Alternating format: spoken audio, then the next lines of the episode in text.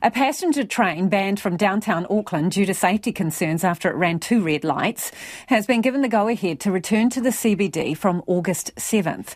Waka Kotahi slapped Te Huia, the Hamilton to Auckland train, with a prohibition order after two different drivers crashed stop signs on the network in two separate incidents.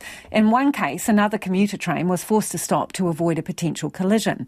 Since then, Te Huia has been stopping more than 30 k's from the CBD at Papakura. As a condition of re entry into the city, the Transport Agency had said the train needed to be fitted with a specific, sophisticated electronic control system that monitors the train in real time and can slow it or take control of it. That hasn't happened, but Waka Kotahi, Director of Land Transport Neil Cook, explains they have reached an agreement on safety measures there's a range of additional controls that Kiwi Rail are going to put in place. Um, the, the two the two critical ones here, I, I would say, are the electronic train protection system that um, will be commissioned and, and operating b- before Te Huia um, goes on the Auckland Metro network again. So that system, it's, it's not as advanced as some of the other systems around, um, but it will um, it will stop the train if the train passes a red signal. So it's a significant improvement on on simply relying on on you know the, the driver. Uh, the the second major control that we're you know that we're we're glad to see Kiwi Rail undertaking is um, more more training for those drivers, and in particular um, better route familiarisation for them before they come back onto the Auckland network.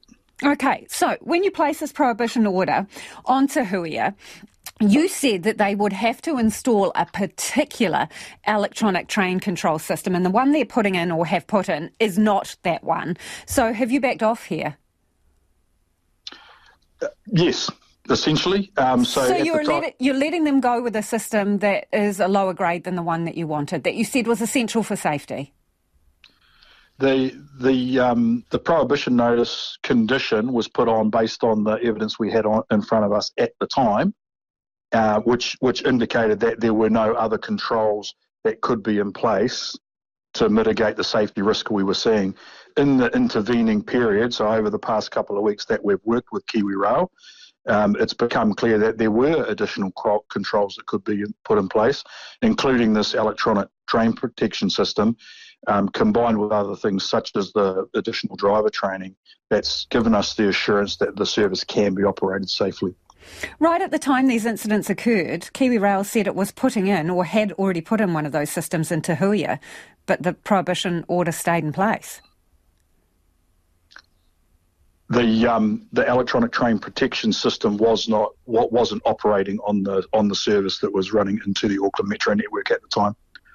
Is it installed now in the train? To be clear, it, I, that would be a question for Kiwi Rail, Lisa. What I'm saying is that um, it will be installed and operating prior to the trains commencing travel on the Auckland Metro network again. So, did you overreact with the prohibition order? Were you heavy handed? Not at all. Not at all.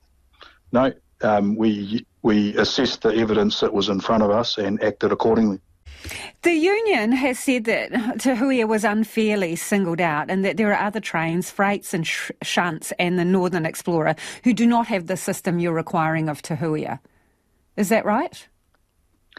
We, I, have I've certainly heard those comments. Um, we we re- reject them. There, there's no there's no question that that we singled out Te Huia for any reason other than the fact that Te Huia was presenting um, risk in the system that we found unacceptable.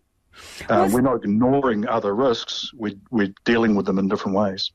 Was there any threat that the Te Huia service would be stopped altogether unless you allowed that train to come back into the city? Oh, no, no, no, no, no threat of that nature to me, Lisa, not at all. No, no, we've just worked with Kiwi Rail over the last two weeks to address the issues that we raised.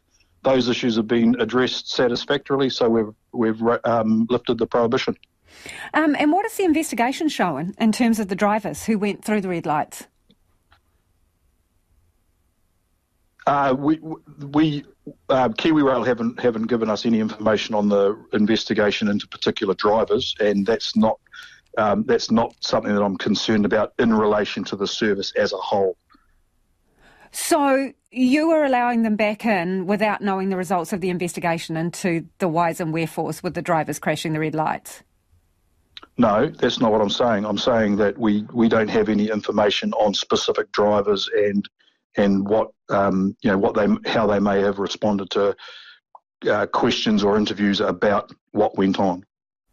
And that was Neil Cook from Waka Kotahi.